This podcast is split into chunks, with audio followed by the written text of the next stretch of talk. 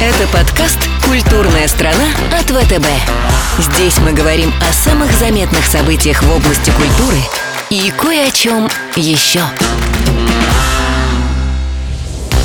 Вы как думаете, это так или не так? Это так. Можем переходить к следующему вопросу. Я бы вам тоже был вопрос задавать. Архитектор. Вы какие именно себе представляете сразу? Ренс Пьян. Ну, Сергей Чобан. Сергей Кузнецов. Неплохо, ничего себе. Москва-Сити, кстати, очень удачный проект. Не называют лужковской архитектурой. А Дел- тем не менее, да, кстати. А, он А это же он, если в пересчете на квадратные метры условно, крутой новой архитектуры сейчас строится много как никогда в истории человечества. А ты знаешь, говорит, что Сергей Семенович, когда увидел, сказал, что это на сыр похоже. Я говорю, ну да, знаю. Но говорит, ты вообще, Ну а что, сыр, он желтый, как солнце. это же ну, провал. Мог бы вас заменить чат GPT. Вот мы бы здесь сидели, чтобы я сейчас с чатом GPT разговаривал, что ли? Некоторые думают, что так можно. Всем привет, это подкаст «Культурная страна». С вами Даша Филиппова и Лиза Лернер. Мы работаем в ВТБ и занимаемся технологиями и корпоративной социальной ответственностью. А еще ведем этот подкаст, где обсуждаем главные культурные события и как бизнес и технологии реализованы в этом. Сегодня у нас в гостях Сергей Кузнецов, архитектор, художник, главный архитектор Москвы. Здравствуйте, Сергей. Здравствуйте. Спасибо вам большое, что к нам пришли. Нам очень приятно. Вы знаете, начну с того, что я читаю ваш канал, и там есть у вас замечательная рубрика «Ураган Дайджест». Вы там рассказываете, чем занимаетесь каждую неделю. Но, тем не менее, все равно хочется задать этот глобальный вопрос. А чем именно занимается главный архитектор города, какие его обязанности и что приходится делать каждый день? Какая часть работы наиболее интересная? Так, очень много всего делается. Есть регулярные задачи, да, мы смотрим каждую неделю практически у нас смотрятся проекты, которые в Москве создаются. У нас есть комиссия, которая занимается их согласованием. Это комиссия, которую я возглавляю. Регламентная комиссия, то есть мы выдаем свидетельство об архитектурном облике здания, то, как здание будет выглядеть. Помимо этого, есть огромное количество текущих вопросов, связанных вообще с бог знает чем, совсем на свете.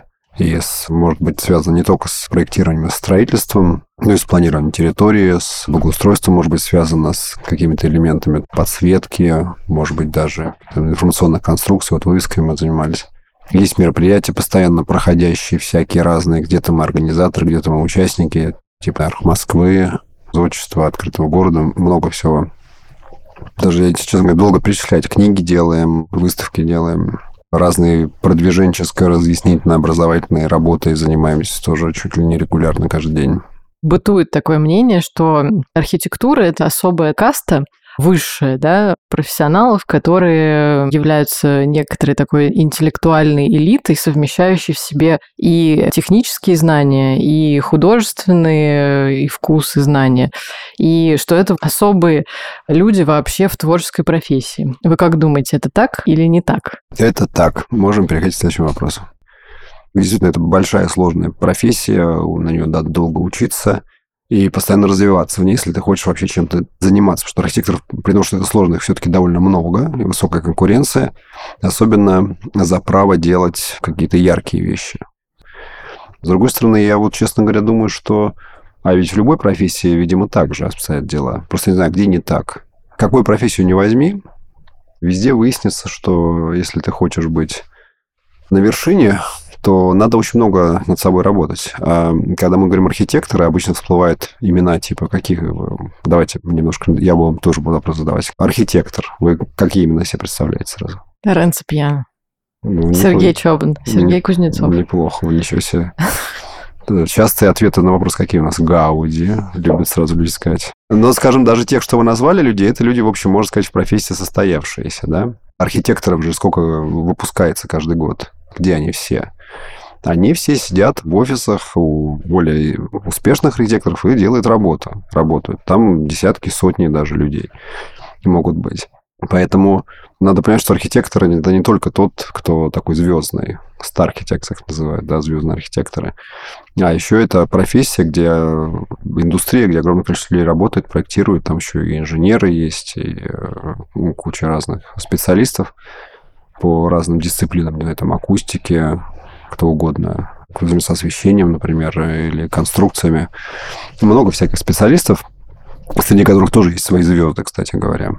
Читал книжку, это был Вальтер Гропиус, который как раз ровно сто лет примерно назад писал о том, что сейчас мы переживаем просто какой-то адский момент, потому что все отдали командам строителей там и прочих, а архитектора забыли, и я вижу будущее за тем, что архитекторы должны объединиться обратно с строителями и теми, кто по факту реализует все идеи, и только тогда из этой синергии и взаимодействия тогда получится хорошие здания и правильные решения для наших городов.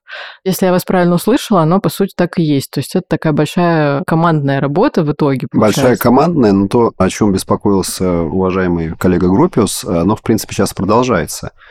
С одной стороны, можно сказать, о, да, действительно, есть строители, есть куча людей, кто на архитектора еще вроде поддавливает, хотя архитектор, еще раз говорю, по своему названию, это архитектор, это главный строитель. Но я считаю, что тут зависит, конечно, от личности.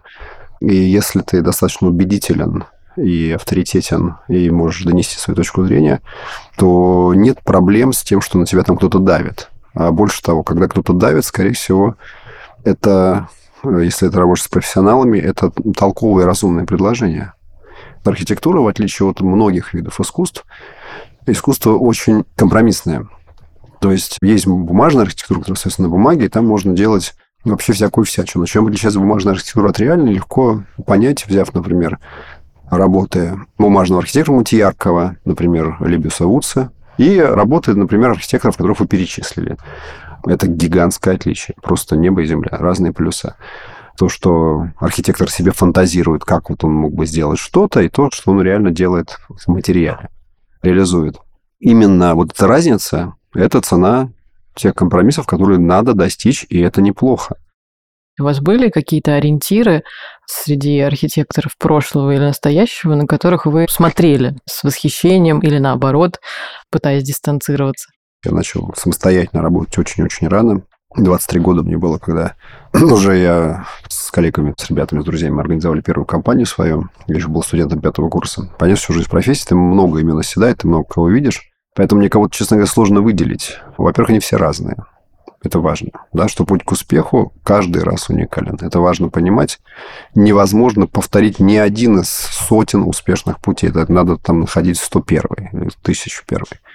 И это всегда интересно, как люди к этому успеху шли. Это масса разных историй. Фрэнк Ллойд Райт шел одним путем, а, не знаю, Гауди шел другим путем. И еще все остальные еще каждый по-своему прошли.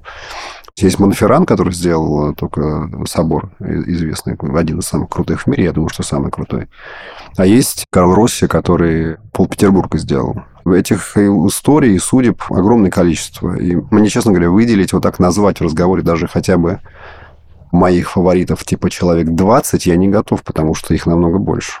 Не скажу, что я фанат архитектуры или Корбюзье, но это человек, который просто для меня открыл архитектурный пиар. То есть это человек, который просто сказал, что архитектура – это шоу. Оно может быть даже страшным каким-то, потому что его предложение – это просто там мороз по коже, Париж весь снести. Вот. Но да. он придумал, что это вид искусства, который может эпатировать. И не только поэтому он стал крутой, у него масса революционных идей была, и которые в вузах учат. А Осип Бавы. Человек стал главным архитектором Москвы, да не был так должен, назывался для упрощения, назовем это так, в 2013 году, после войны 2012 года. 30 с лишним лет он был главным архитектором Москвы. Супер долгий срок вообще. Все сооружения, которые он делал, безупречные, к ним вообще не придерешься. Большой театр, манеж, ну, много можно назвать. Университет московский там разные. Много чего он делал. И тоже это вообще как бы другое немножко, да, он вообще занимался целым, целым городом сразу. А есть архитекторы, которые вообще теоретики. При этом, при всем, ни один из этих примеров невозможно повторить. И, ну и глупо пытаться. Но знать надо, и изучать надо, и тогда будешь больше понимать про профессию. Вот вы сейчас затронули тему таких эпох градостроения, да, наверное. Каждая эпоха градостроения чем-то характеризуется. Мы все знаем хорошо про различные советские эпохи градостроения. Во времена, когда был э, Лужков мэром Москвы, эта эпоха, наверное, запомнилась многим по-разному, но считается почему-то москвичей, что он делал большое количество башенок на зданиях. Вот чем характеризуется эпоха Собянина в градостроении? Во-первых, надо понимать, что название эпох, как правило, позже приходит, то есть большой вид на расстоянии, да, и то, что потомки выделяют как какие-то отличительные черты, или даже названия, они и то, как они идентифицируют, это, как правило, позже складывается. Поэтому сейчас можно предположить, что потомки выделят в сегодняшнем дне, что для них станет знаками. Я думаю, что ну, для меня то, что мы делаем, это создание полноценного, самобытного культурного слоя, актуального, релевантного нашему времени. И объекты, которые мы делаем, они все... ну, То есть мы не пытаемся делать, предугадать будущее или не пытаемся быть похожими на прошлое или быть похожими на кого-то. Мы хотим сделать новую московскую архитектуру этого времени, как делали до нас все, кто достиг успеха на этом поприще, начиная с Великого Бабы. Он делал Москву настоящего, поэтому она стала Москвой будущего, а будущее – это всегда правильное настоящее. Это что такое идентичность? Это когда ты находишь какую-то супер новую идею, решение, она в совокупности с тем местом, где она реализована, она превращается в идентичность. Любой пример яркой архитектуры, вы поймете, что сказать, что вот представить себе отдельно вернуться в момент во времени, представить себе эту некую штуку, условно говоря, представить себе Эйфелеву башню, вы в середине 19 века, Париж, но только вам показывают, вы сидите в Москве, вам показывают макет Эйфелевой башни, не говоря, что это Париж, и вы говорите, вот как вы считаете, это для какого города подходящий проект? Парижане же до сих пор многие не считают, что это для их города подходящий проект. Примерно. Ну, может быть, но вообще он на всех логотипах стоит. Да. Если бы вам показали, и, и представьте себе, что вы не знали бы, что это для Парижа, вряд ли бы кто-то сказал, о, так это супер идентичная для Парижа вещь, давайте-ка там ее поставим. Абсолютно. Нет, конечно, вы бы сказали, о, это, может, это московская штука такая. Может быть, это для пустыни. Может быть, Мгм. да, может быть, в Лондоне. Дубай. Дубай. Да, но вот так получается, что найденная э, яркая идея, появившаяся где-то, становится знаком этого места. Лужковская назвали то, что оказалось попыткой как бы реплицировать, мимикрировать подо что-то, да, что-то изобразить, потому что эти башенки откуда они взялись? Как Кремль, что ли? Я не знаю, что они пытались изобразить. Пробовали, наверное, да, Кремль, потому что, или потому что, ну, у высоток московских тоже завершения такие в форме башен.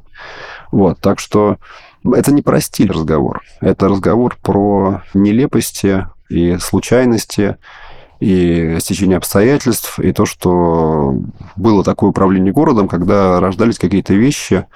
Заметьте, Москва-Сити, кстати, очень удачный проект. Э, Не называют лужковской архитектурой. Да, это А дел- тем не менее, да, кстати. А, он а это же он, в общем, то есть э, жизнь же черная не белая, человек не черный не белый.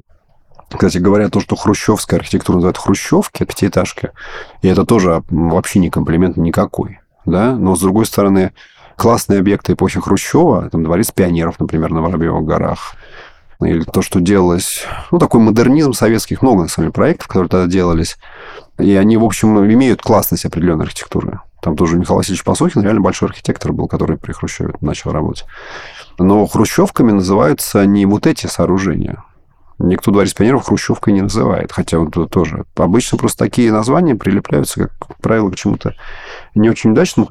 Но у нас есть некие такие перекосы, искажения восприятия, на мой взгляд, что сталинская архитектура считается такой чуть ли не комплимент, хотя те, кто разбирается в исторических стилях и в архитектуре, знают, что она никакая не сталинская. Сталин никакой архитектурой, стилистикой не занимался никогда.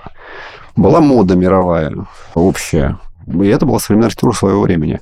Поэтому я всегда призываю, что надо разбираться в предмете, изучать это, понимать, что чем называется. Но раз уж вы заговорили про сталинский ампир, очень интересно узнать про судьбу сталинок.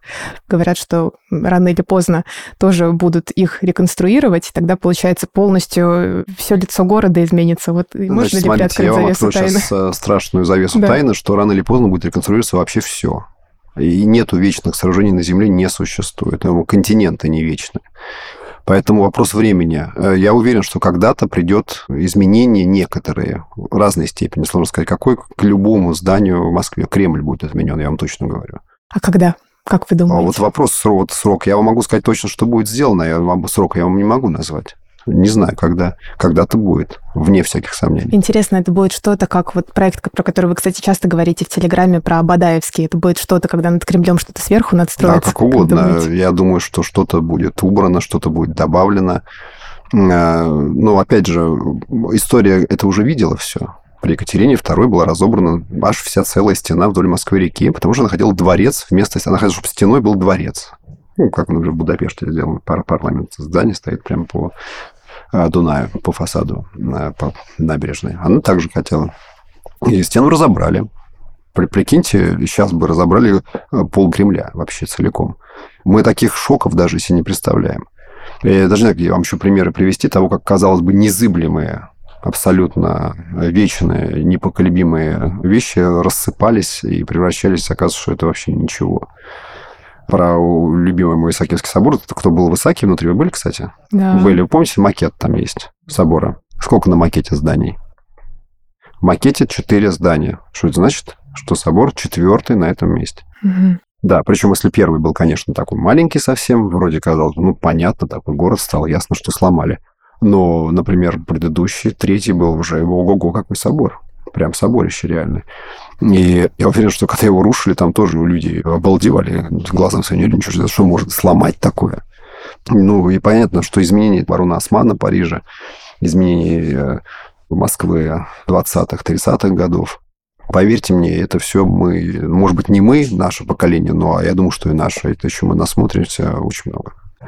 Поэтому тема пиетета перед всем, вот старое, оно точно лучше, чем новое. Это то, как мы сейчас начали думать благодаря второй половине 20 века, урбанизации скоростной, строительства огромного количества, как бы, правда, типа баракообразных домов, потому что людей надо где-то расселять, и правильно их надо расселять. А что с ними еще делать? Конечно, надо. А как же это важно?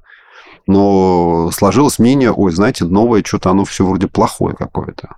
Но это же не так. Я вам хочу сказать, если в пересчете на квадратные метры, условно, крутой новой архитектуры сейчас строится много как никогда в истории человечества. Это сто процентов так.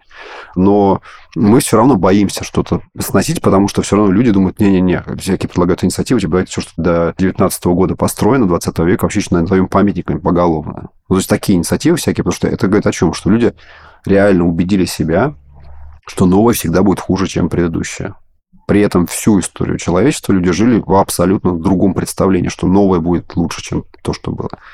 Вот. И надо, конечно, к этому образу мысли возвращаться. Мы, как сообщество, как комьюнити, конечно, колоссально страдаем неверой в себя. Что почему-то, а мы не можем создавать классные вещи, которые будут памятники. И это, кстати, касается не только нас, россиян. То, то что в мире как бы таком интеллектуальном архитектурном мире, то, что Прицкерские премии там дают, то, что принято показывать на Венецианской биеннале, то есть там в заоблачных высотах как бы моды архитектурные, тоже супер популярна же идея, что надо не делать ничего максимально. Надо, ну, надо все как бы вот настолько незаметно, что прям тебя как будто и нету. Ну и мода на ревитализацию, на всякую. Это, это, это все звенья одной цепи. Культурная страна.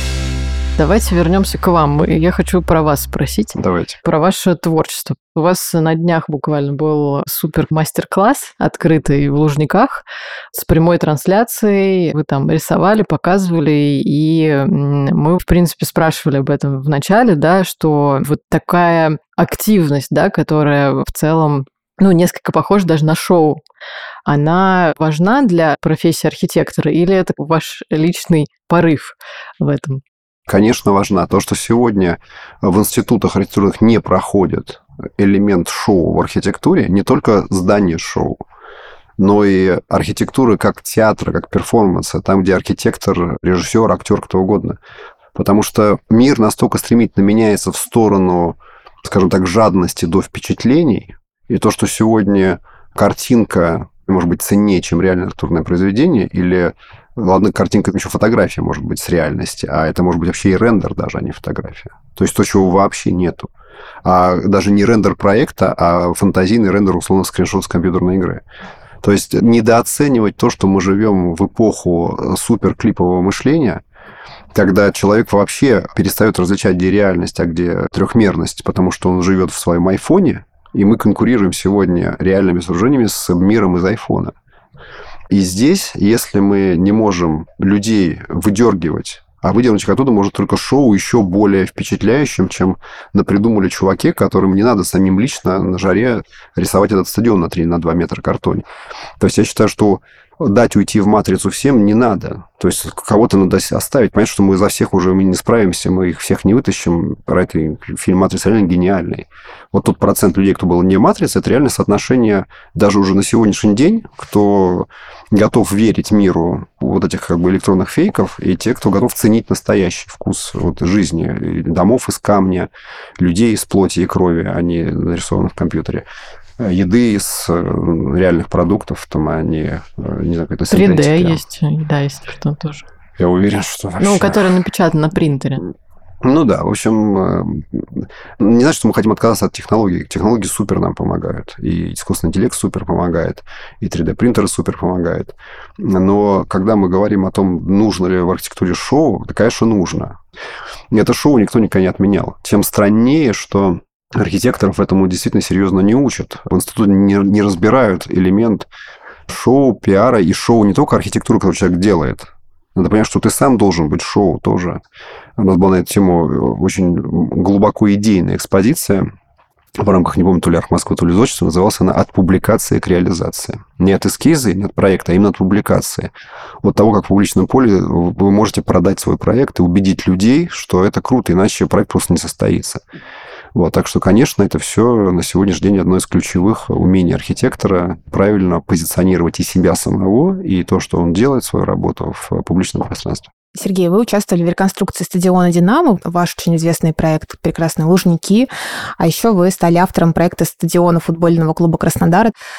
И у «Динамо» и у «Краснодара», у этих проектов оценка на основе отзывов посетителей 5 звезд. Причем у «Арены», частью которой является стадион «Динамо», на основе почти 40 тысяч отзывов людей. Чем вообще спортивные проекты отличаются, например, от э, музейных э, или жилых пространств? Чем стадион отличается от жилых домов? Потому что там людей десятки тысяч, э, вместимости, прежде всего, объектов. У каждого объекта есть своя специфика. Объекты массового посещения, конечно, вообще чем в объекте больше сменяемость людей и посещаемость, тем он, как правило, сложнее. То есть гостиница сложнее, чем жилой дом. Потому что гостиницы люди меняются, а в жилом доме живут одни и те же долго. Вот. А стадион, там меняются люди вообще десятками тысяч. В Лужниках у нас вместимость 81 тысяча, и Представьте себе, что проект должен предусматривать 8-минутную эвакуацию, в случае чего всех людей, как это 10 тысяч человек в минуту. Представьте себе поток, представьте в голове, что такое 10 тысяч человек. За минуту их куда-то переместить. Причем переместить не просто куда-то по прямой линии за руку взяли провели, а из чаши стадиона на улицу. Да, поэтому, опять же, возвращаясь к тому, как устроены объекты, это сочиняется. Концертный зал тоже мы делали в Заряде. Для меня был первый концертный зал, который архитектор проектировал. Кто скажет, что это плохой зал получился, ну, может, скажут, но я таких отзывов пока не слышал. Не только потому, что... Нет, он Мы тоже. замечательный. Мы тоже таких не слышали. Да, вот, ну... Удобный, красивый. Удобный, красивый, акустика просто бомбическая, да. Акустика. Акустика шикарная. Вот, поэтому, да, и тоже это первый был опыт. Поэтому я считаю, надо брать первый раз эти опыты, делать их классно. Если получится повторить, можно повторять, а можно и делать еще что-то. В Москве считается, что самое красивое в мире метро. Мне кажется, все сидящие за столом не могут с этим Мы не все согласиться. вот в Москве сидим, да, да. сложно как-то с этим спорить. Мы Конечно. все патриоты города, да. Вот как эта традиция сегодня продолжается, развивается, и кто задает именно тон на вот такой стиль, который сейчас делается? Мне нравится то, что мы делаем, да, я считаю, что у нас вообще просто ворох шикарных идей. И что такое сегодняшнее метро? Как мы к нему относимся? Мы считаем, что мы делаем произведение искусства не просто, понимаешь, любая архитектура произведение искусства, но мы говорим о произведении искусства в более широком смысле слова. Это реально создание арт-объектов. В принципе, да, это типа музей, или типа галерея, или типа образовательный где-то даже центр. То есть у метро появляется... Мы сделали метро плюс, как бы такое, да, метро плюс всячина всякая, которая делает его не просто транспортным объектом, а делает его неким городским приключением шоу, о котором мы говорим, да, э, ты проживаешь эмоции. И не просто потому, что это красивая архитектура. Первые станции тоже были очень красивые архитектуры, никто не спорит, и, может быть, даже кто-то до сих пор считает, что это самые красивые, и справедливо, кстати говоря, считает. Там были настоящие шедевры. Но мы понимаем, что, возвращаясь к вопросу системы ценностей, что построить БКЛ 70 километров, это при всем уважении даже при новых технологиях не то же самое, что построить одну ветку там, из пяти станций. Поэтому мы придумываем концепции разные, интересные, веселые, познавательные, увлекательные. И то, что сегодня эта концепция, мне кажется, завоевывает сердца, у нас полно отзывов. Я помню, когда делал презентацию в школе, в общеобразовательной школе, для детей, там творческие классы какие-то были, и показал им, тогда еще не было реализации концепцию Нагатинского затона с рыбами. Был полный восторг. То есть мне супер нравится, что дети, а дети это вообще супер сенсоры. Это настоящие люди будущего, они нам расскажут, что будет там. Вот такая реакция очень ценная. Я считаю то, что вот это так воспринимается, что это необычно, это остро, это свежо, это то, что действительно... Я помню, когда кто-то из коллег мне сказал про Солнцева, а ты знаешь, говорит, что Сергей Семенович, когда увидел, сказал, что это на сыр похоже. Я говорю, ну да, знаю. Ну, говорит, ты вообще... Ну, а что сыр, он желтый, как солнце. Да, и я говорю, ну, хорошо. Он говорит, ты что, говорит, это же, мол, провал. Он почему-то понял, что Сергей Семенович ругался. А я понял, говорю, да нет, это же комплимент, сыр же такая классная штука. И солнце тоже желтое, яркое, теплое, такое лучистое, как сыр. Но это же, наоборот, он похвалил. И даже я не то, что похвалил или поругал, вопрос в том, что это можно в таком контексте обсуждать. Какую еще станцию метро можно обсуждать, похоже на сыр или не похоже, да? Это то, что мы пытаемся делать, да, то, что люди увидели и начинали задумываться, ой, какая-то классная штука появилась у меня рядом с домом, и мой район вообще теперь иначе как бы звучит, потому что там есть вот это. И это часть одной системы, метрополитена гигантская система, по которой ты можешь путешествовать как по машине времени видя разные эпохи, что там происходило вообще, и оказавшись в сегодняшнем дне, которые... И все это при этом будущее, потому что в будущее уйдет тоже. Вот, и подумать, а что там еще будет дальше сделано, это супер интересная тема. Вот мы так пытаемся. И, конечно, будут еще станции и интересные проекты, и мы этим занимаемся. Ну, я хочу сделать уже комплименты этим станциям, потому что у меня лично есть в плане объехать новые открывшиеся станции, которые я видела просто по фотографиям. Я обязательно это сделаю. И, кстати, тоже, когда вижу репортажи про открытие новых станций, я всегда сажусь и смотрю. Мне это очень интересно, это очень красиво, да, всегда. Скажите, вот Москва ведь сравнивает себя с лучшими мировыми столицами. Наверняка у вас существует э, такая профессия людей, которые путешествуют по всему миру и находят какие-то лучшие вещи и подглядывают их и привозят сюда и говорят, мы должны их у нас реализовать. Может быть, такого нет, может, я фантазирую. Фантазируете, Но конечно. Мне кажется, что наверняка у других такие есть, и они приезжают в Москву и что-то у нас подсматривают. Вот мы Думаю, что метро точно, а вот что еще можно у нас подсмотреть для того, чтобы развивались другие мировые столицы? Ну, вообще, честно говоря, все у всех подсматривают, и это очень хорошо, потому что тот уровень развития и темп развития, который мы сегодня можем себе позволить, он, конечно же, рождается благодаря такому суперглобальному обмену который постоянно происходит. Каждый день мы чему-то учимся, подглядывая друг у друга, конечно. И это очень важное качество. Я рад, что у нас подглядывают, и мы рады всегда подглядеть у кого-то еще что-то. У нас примеров такого подглядывания сколько хочешь. Мы когда сделали парк, у нас целая реально очередь, не постесняюсь сказать, городов стояла с приглашением проанализировать их городской центр и что-нибудь такого плана там придумать. И я сам, например, входил из таких конкретных вещей. Вот э, для Софии столица Болгарии. Мы много как бы, помогали им там конкурс провести. Я сам в жюри входил и ездил, встречался с мэром Софии. Они делали в таком духе переосмысление центра города. Потому что то, как преобразил центр Москвы парк, насколько это было остро, неожиданно и в том же духе, о чем я говорю. То есть это одновременное образование и арт. То есть это всегда архитектура плюс что-то. Мы, кстати, делали на открытом городе это для старших студентов вузов, старших курсов такое мероприятие у нас ежегодное. И вот мы делаем архитектуру плюс. Что такое сегодня архитектура? Это архитектура смешанная, там, кино, кулинария, театр, мода, масса всего. Это сегодняшний день наш. Я считаю, что не знаю, мы ли это придумали, я думаю, что мы. Но, наверное, не только мы. Мне кажется, в мире тоже такое любят сейчас. Но я думаю, что мы как минимум зашли, если не дальше всех, то почти дальше всех. Делать вещи реально необычными и с каким-то очень свежим таким взглядом и стараемся быть передовыми. И я думаю, что это, конечно, можно и нужно у нас подглядывать. У меня тоже есть важный вопрос. Я просто хотела, чтобы мы рассказали нашим слушателям о том, что у Сергея сейчас большая классная выставка в Новой Третьяковке проходит. Но это не просто выставка, да, а, можно сказать, как раз такая мультисенсорная инсталляция. Там объединяется и музыка, и свет, особая архитектура, и кино там и есть, кино, да, и да. ваш рисунок. Расскажите, у вас, в принципе, есть вот желание создавать такое произведение искусства само по себе, да, как такой большой Ну да, и, скажем так, идея всегда в том, чтобы что-то, какой-то шаг сделать еще дальше э, от того, что мы знаем. Проект делался довольно долго, больше года он создавался. Создавался абсолютно с нуля целиком не было ни одной работы сделано, которая бы сейчас была бы заранее уже до выставки. Нет, вы придумали проект, и все было сделано целиком, музыка написана, фильм снят, все работы прям сочинены специально под эту вещь.